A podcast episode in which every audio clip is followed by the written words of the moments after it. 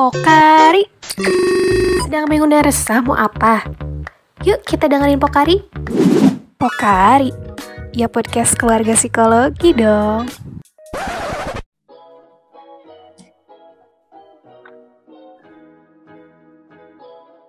Halo teman-teman semua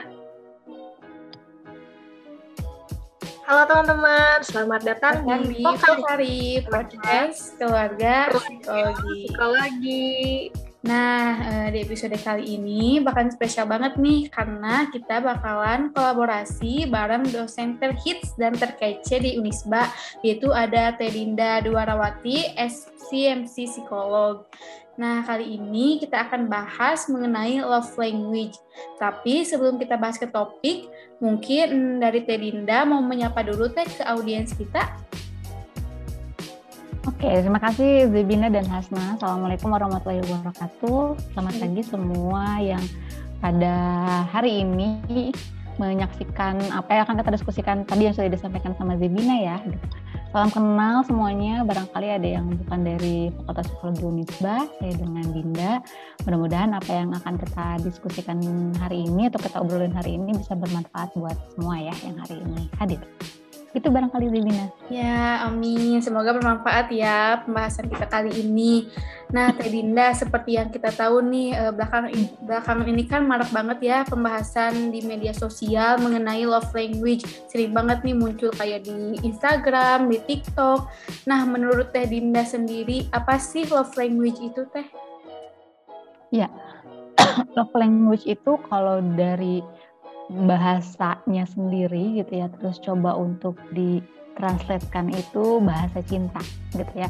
Nah dari salah satu uh, referensi yang saya baca uh, itu ternyata gitu ya salah satu tokoh yang memang selalu dijadikan referensi nih gitu ya tentang love language bahasannya Gary Cham gitu ya bahwa love language itu adalah ekspresi perasaan kasih sayang dari seseorang kepada orang lain gitu. Sehingga nantinya mereka itu bisa punya relasi yang lebih hangat gitu ya. Terus kemudian juga lebih dalam gitu ya.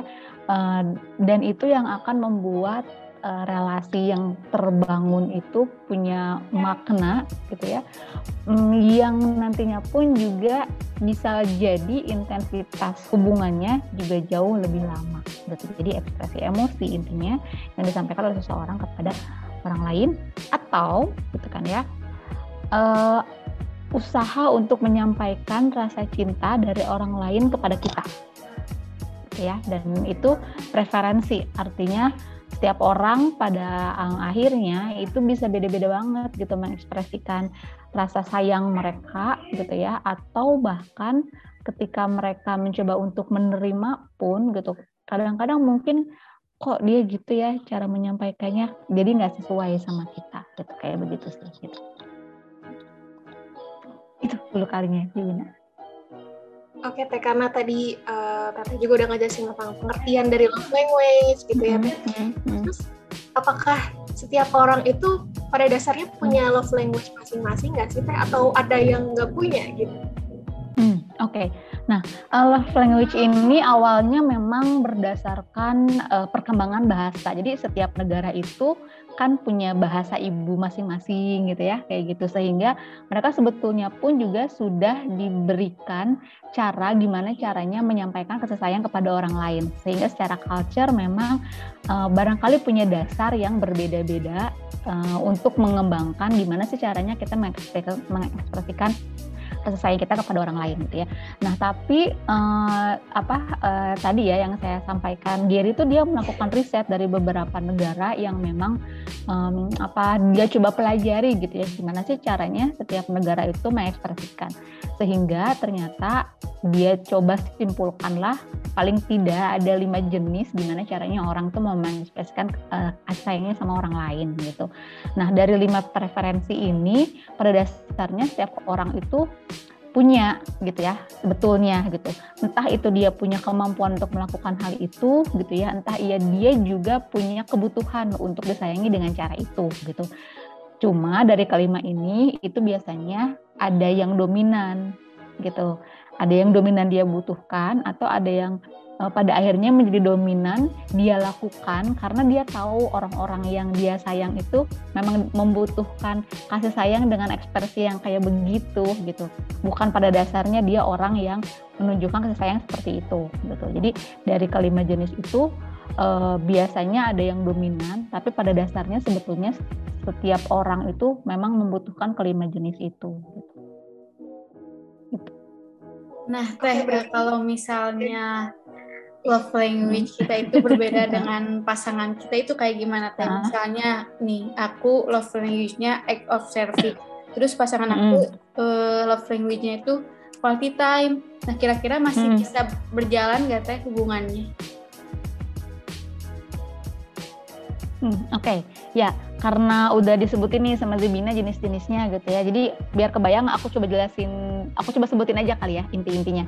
Jadi kalau yang tadi sama Zebina disampaikan tentang quality time itu berarti ada orang-orang yang memang dia membutuhkan, uh, dia punya kebutuhan untuk bisa merasakan kalau pasangannya itu kita sayang sama kita itu dengan menghabiskan waktu gitu ya meskipun mungkin menghabiskan waktunya itu cuma ngobrol bareng atau cuma duduk bareng gitu ya tapi kita tuh ngerasa bahwa dia tuh ada bareng sama kita gitu ya. Uh, meskipun bukan berarti duduk bareng teh masing-masing gitu ya tapi enggak kadang-kadang tuh kita misalnya lagi jalan terus lihat pemandangan cuma ngeliatin gitu kan. Tapi menikmati satu momen yang sama beda sama kalau kita nonton handphone terus dia nonton handphone itu itu agak berbeda tuh kalau kayak gitu. Itu bukan quality time. Kalau quality time ada waktu yang dilakukan bersama-sama dan itu uh, aktivitasnya satu gitu ya. Terus tadi act of service ya yang disebutkan sama Zebina itu uh, adalah uh, dia menunjukkan aksi gitu. Jadi apa pun yang dibutuhkan sama pasangannya untuk bisa membantu memudahkan pasangannya melakukan sesuatu, maka itu akan dia lakukan.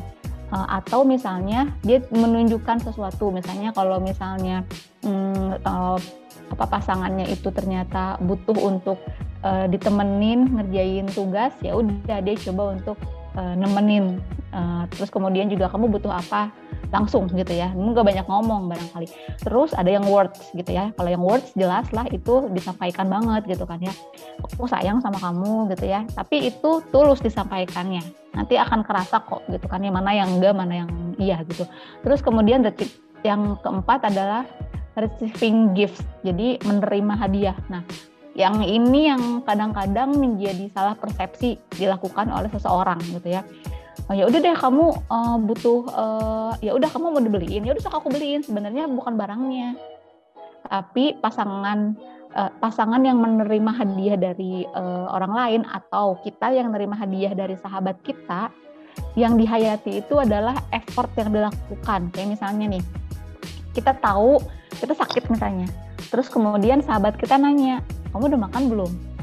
Belum gitu oke okay, aku pesenin Gojek makanan ya GoFood ya nanti datang ke situnya gitu. Nah yang dibayangkan sama orang yang memang receiving gifts itu adalah ih kebayang aku seneng banget deh dia ngusahain pesenin makanan yang aku suka nelfonin uh, grab foodnya terus kemudian milihin makanan yang kualitasnya bagus dan sehat terus dia juga nganterin dia juga hmm, apa ya ya mesenin grab foodnya untuk uh, ke aku terus dia juga memastikan apakah aku makan atau enggak gitu kan kayak gitu. Nah proses itunya yang dihayati oleh orang yang receiving gift jadi bukan masalah bentuk hadiahnya ya gitu kayak gitu. Nah yang terakhir teh adalah uh, apa namanya kintu uh, physical touch. Jadi orang ini tuh butuh banget gitu. Kalau misalnya uh, dia ngerasa disayang itu ya harus uh, apa fisik lah gitu ya. ya misalnya aku sedih terus aku pengen teman aku tuh nunjuk uh, ditemenin sama teman aku. Tapi nggak cuma sekedar uh, ditemenin aja tapi aku pengen misalnya teman aku tuh meluk aku supaya aku bisa nangis dengan sangat enaknya misalnya kayak gitu gitu ya. Ataupun misalnya uh, sambil dilus-lus kepalanya misalnya sama orang tua misalnya gitu ya yang dibutuhin sama anak gitu. Nah, gimana kalau misalnya berbeda itu? Nah, ternyata kalau misalnya berbeda yang harus dilakukan adalah masing-masing orang nih gitu masing-masing pasangan atau sahabat atau siapa pun ini karena konteks dari love language itu nggak cuma sebatas pasangan ya gitu uh, itu adalah uh, betul-betul secara uh, terbuka menyampaikan apa yang memang dia butuhkan gitu ya seperti itu. Nah, pasangannya yang lagi yang lain atau sahabatnya yang yang lain ada adalah juga mau untuk peka memahami uh, uh, apa yang memang dibutuhkan juga sama temennya, sama pasangannya itu gitu. Nah, kepekaan itulah accepting bahwa love language-nya itu berbeda, itu yang sebetulnya akan bisa bikin awet uh, Zebina gitu dalam konteks relasi itu gitu. Jadi kadang-kadang tuh ada orang yang uh, aku tuh bukan orang yang um, misalnya tuh uh, aku bukan orang yang receiving gifts gitu ya. Aku tuh orang yang physical touch gitu. Tapi aku tahu pasangan aku itu dia butuhnya itu adalah quality time gitu. Nah, berarti kalau saya pengen hubungan saya awet sama pasangan saya, maka saya juga harus menyediakan waktu gitu ya untuk quality time sama dia gitu. Begitupun juga pasangan saya. Kalau misalnya buat saya itu physical touch itu adalah hal yang memang saya butuhkan, maka dia pun juga harus bisa untuk memberikan sesuai dengan kebutuhan saya gitu. Jadi kayak gitu sih sebetulnya gitu ya dalam love language itu gitu. Uh, karena tadi ya teh kan uh, love language setiap orang itu pada dasarnya setiap beda-beda ya teh ada mm -hmm. maksudnya ada yang mm -hmm. mungkin lebih condong ke mana gitu ya mungkin mm -hmm. of service gitu mm -hmm. nah tapi kalau misalnya uh, ternyata pasangannya itu uh, tidak mau memahami gitu teh atau bahkan mm -hmm. tidak tidak mau menuruti love language mm -hmm. pasangannya itu nah itu mm -hmm. bagaimana ya teh seharusnya Nah, itu memang akhirnya menjadi potensial akan ada problem sih uh, Hasna gitu ya. Karena akhirnya satu satu orang tuh tidak tidak mencoba untuk uh, berempati karena love language ini memang nggak bisa sebetulnya sangat sangat sulit sekali untuk ber, berubah sebetulnya. Karena tadi dia bicara kebiasaan culture gitu ya. Dia bicara kebiasaan bahasa ibu yang menyampaikan tentang rasa kasih sayang itu kayak gimana gitu ya. Sehingga akan sangat beda banget misalnya orang Sunda sama orang Jawa ketika menyampaikan love language-nya gitu kayak gitu. Nah, uh, kalau misalnya ternyata uh, memang apa ya, memang misalnya nggak bisa nggak uh, nggak mau gitu ya. Terutama susahnya itu kalau nggak mau sih ya. Kalau nggak mau akan sangat uh, mungkin banget nantinya tadi problems ya konflik lah, salah paham terus lah misalnya gitu ya terus kemudian uh, apa namanya uh, menjadi mispersepsi teruslah misalnya gitu ya.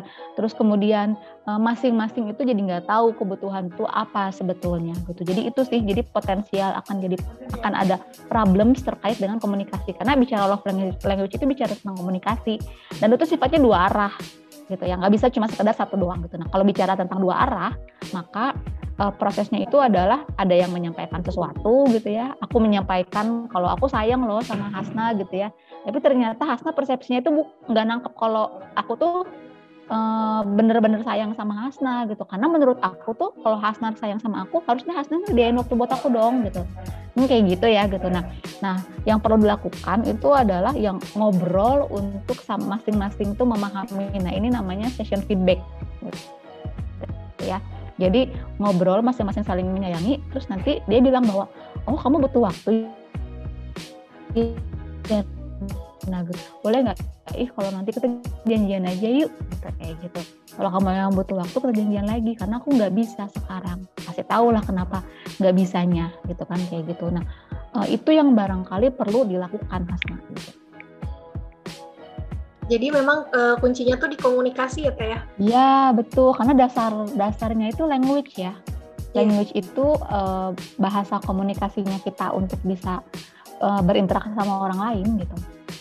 Mm-hmm. Nah teh, aku mau nanya ya, kalau misalnya yeah. contoh dalam berpasangan nih teh, misalnya mm. aku sama mantan aku love language-nya tuh act of service, tapi aku sama pacar mm. aku yang sekarang tuh love language-nya tuh jadi quality time nah itu tuh bisa nggak tuh maksudnya uh, wajar nggak sih teh terjadi kayak gitu maksudnya jadi berubah gitu loh teh love language-nya eh jadi jadi agak geser dominasinya ya Ya, begitu teh. Gitu ya. Jadi agak geser dominasinya. Oh, mungkin banget. Mungkin banget gitu ya. Karena yang namanya uh, apa berinteraksi sama orang, maka kita harus menyesuaikan. Ada yang disebut dengan proses adjustment. Maka kita perlu menyesuaikan dengan tuntutan dari orang-orang yang barangkali berbeda. gitu ya kayak gitu. Jadi biasanya misalnya kita sama uh, mantan kita gitu ya itu uh, tadi act of service misalnya gitu.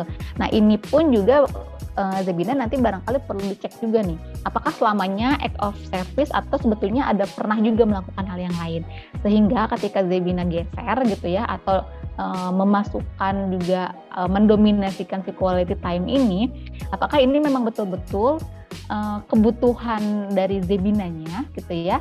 Atau misalnya kebutuhan hanya kebutuhan dari pasangannya aja tapi Zebina mencoba untuk memahami pasangan kalau pasangan aku tuh butuh quality time sehingga mana kalau berinteraksi dengan yang bersangkutan Zebina me, apa ya mengaktifkan si quality time ini kamu butuhnya apa gitu kan kayak gitu nah tapi kita juga perlu cek gitu ya kalau itu ternyata uh, apa uh, Zebinanya yang mencoba untuk memahami bahwa oh ternyata dia mau quality time ya beda sama mantan aku yang dulu misalnya kan kayak gitu gitu.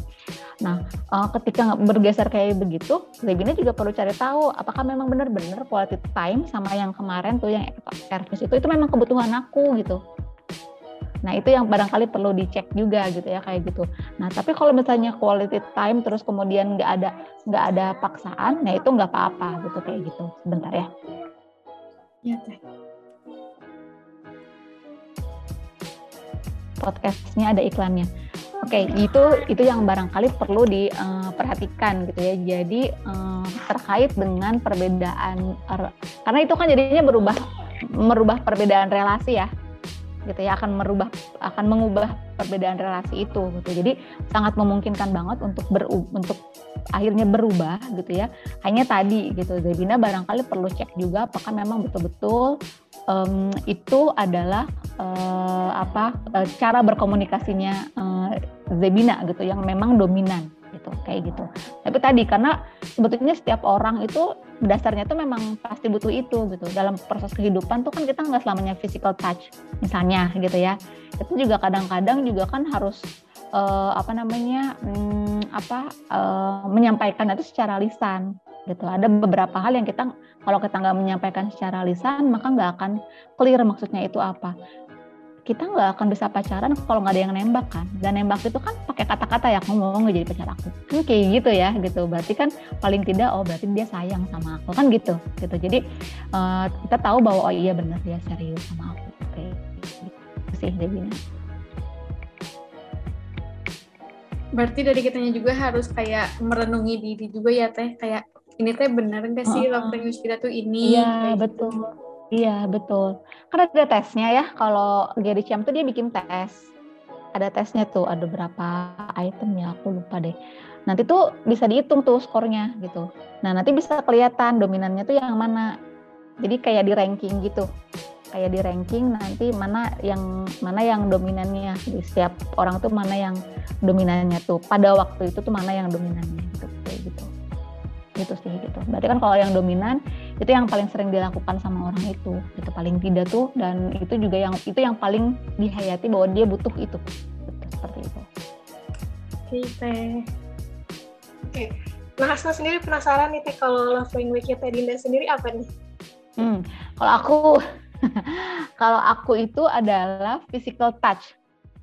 Jadi uh, aku tuh paling paling uh, kalau misalnya saya lagi sedih, selama orang nggak selama orang nggak nyentuh saya, saya nggak akan nangis.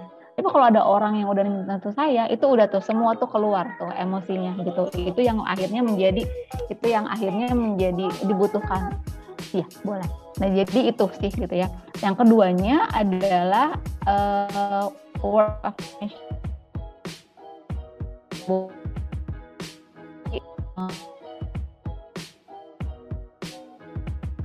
jadi kan suka udah istri ya. Sebentar sebentar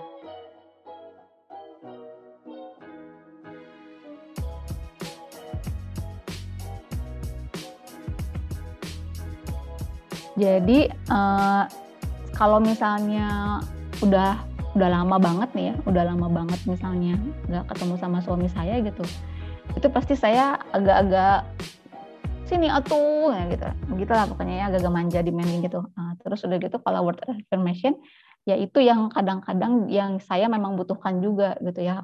Bener nggak ya suami aku tuh sayang sama aku gitu ya? Bener nggak ya dia perhatian sama aku gitu ya kayak gitu gitu. Bener nggak ya gitu itu nah yang ketiga adalah quality time. Jadi uh, ini kalau di grading ya yang ketiga adalah quality time. Jadi saya saya sama suami saya itu uh, kita mungkin jarang kita, kita bisa ngobrol itu uh, eh, 2 sampai tiga jam. Tapi itu memang nggak tiap hari gitu. Itu nggak tiap hari. Jadi 2 sampai tiga jam tuh itu biasanya biasanya malam kita ngobrolnya dan itu ngobrolin banyak hal gitu sampai saya juga nangis sampai dia juga nangis gitu ya semua pokoknya tentang tentang hidup kita tentang anak kita tentang keluarga kita dan seterusnya itu tiga hal itu yang biasanya paling apa ya paling paling sering gitu kalau buat saya tuh saya ngerasa uh, itu yang paling uh, dibutuhkan kalau saya ya nah beda sama suami saya nah jadi ini ada bedanya kita nggak sama kalau suami saya quality time yang paling awal Terus yang keduanya itu dia adalah act of service. Karena dia orangnya nggak terlalu banyak ngomong gitu ya. Jadi quality time, act of service. Terus kemudian yang ketiganya justru word of affirmation. Makanya saya nggak pernah bisa ke suami saya untuk ngomong terus gitu. Jadi awal-awal tuh dia terganggu, nggak apa ya. Ini aku curhat masalah aku sendiri ya. Awal-awal tuh dia apa sih dikit-dikit harus ngomong, dikit-dikit harus ngomong, dikit-dikit kayak gitu terus gitu kan tapi akhirnya ke sini sini saya juga ya mungkin buat dia itu nggak terlalu butuh ya nah, akhirnya kita selalu ketemu waktu yang uh, tadi gitu ya paling gas seminggu sekali atau sebulan sebulan dua sampai tiga kali ya at least seminggu sekali itu pasti kita ada hari di mana kita akan ngomong panjang banget gitu dua sampai tiga jam gitu kita itu cuma ngobrol aja kita nggak ngapa-ngapain cuma ngobrol aja gitu kayak gitu Nah itu akhirnya kebutuhan saya terpenuhi gitu kan. Dianya juga bisa memenuhi kebutuhan saya dan itu nggak terus-terusan, nggak terus-terusan juga gitu ya kayak gitu gitu. Nah itu sih kayak gitu. Kalau aku sama suami aku begitu. Berarti harus saling melengkapi juga ya teh antar pasangan. Ya, harus betul, saling mengerti. Iya, iya betul. Karena aku orangnya banyak ngomong, suami aku enggak gitu. Jadi dia ya dia bukan orang yang terus-terusan ngomong ya. Kalau aku tuh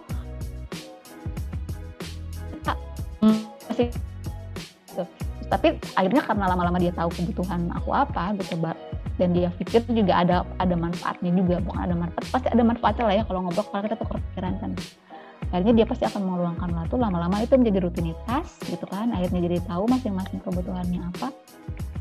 Ya akhirnya kita bisa jalan gitu sampai sekarang. Gitu. Oke Teh, nah mungkin terakhir nih Teh, ada nggak uh, closing statement tentang love language dari Teh Dinda buat para pendengar nanti?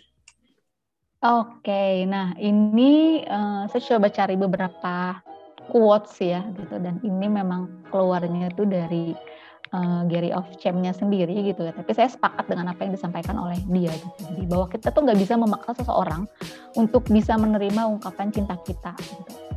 Kita nggak bisa gitu maksa gitu ya seseorang untuk bisa menerima gitu ungkapan cinta kita gitu. Tapi cuma bisa tuh apa ya uh, over. Jadi uh, menawarkan gitu bahwa ini loh gitu gitu. Jadi kita nggak bisa maksa banget dia untuk menerima. Tapi kita bisa kita bisa untuk menawarkan bahwa ini, ini loh cara kita gitu ya untuk bisa menunjukkan bahwa aku tuh sayang sama kamu kita tidak bisa uh, menerima hal itu, maka kita coba untuk menghormati keputusan orang lain. Nah, pada saat ini justru peluang kita untuk bisa memahami sebetulnya yang dia butuhkan itu seperti apa. Dan pada proses ini tentunya kita akan semakin membuka diri kita untuk memahami orang lain dan dia pun juga nantinya akan semakin membuka diri dia juga untuk kita pahami. Itu. Oke, berarti uh, intinya tuh ya teh uh, pada dasarnya meskipun love language setiap orang itu berbeda-beda gitu ya, tapi mungkin sebagai pasangan itu kita hanya bisa harus berkomunikasi ya teh berkomunikasi. Uh, iya, iya betul. Kita menghargai juga ya teh uh, love language dari orang lain dan berusaha untuk memahami gitu ya. Uh, ya jadi betul. Jadi nggak memaksakan love language sendiri ya, mau diterima ya, sama ya, betul. pasangan gitu ya teh. Iya betul betul banget. Iya, baik. Terima kasih Teh Dinda atas ilmunya hari ini. Sangat memberikan pencerahan dan pengetahuan baru banget nih tentunya. Uh, khususnya tentang love language ya Teh.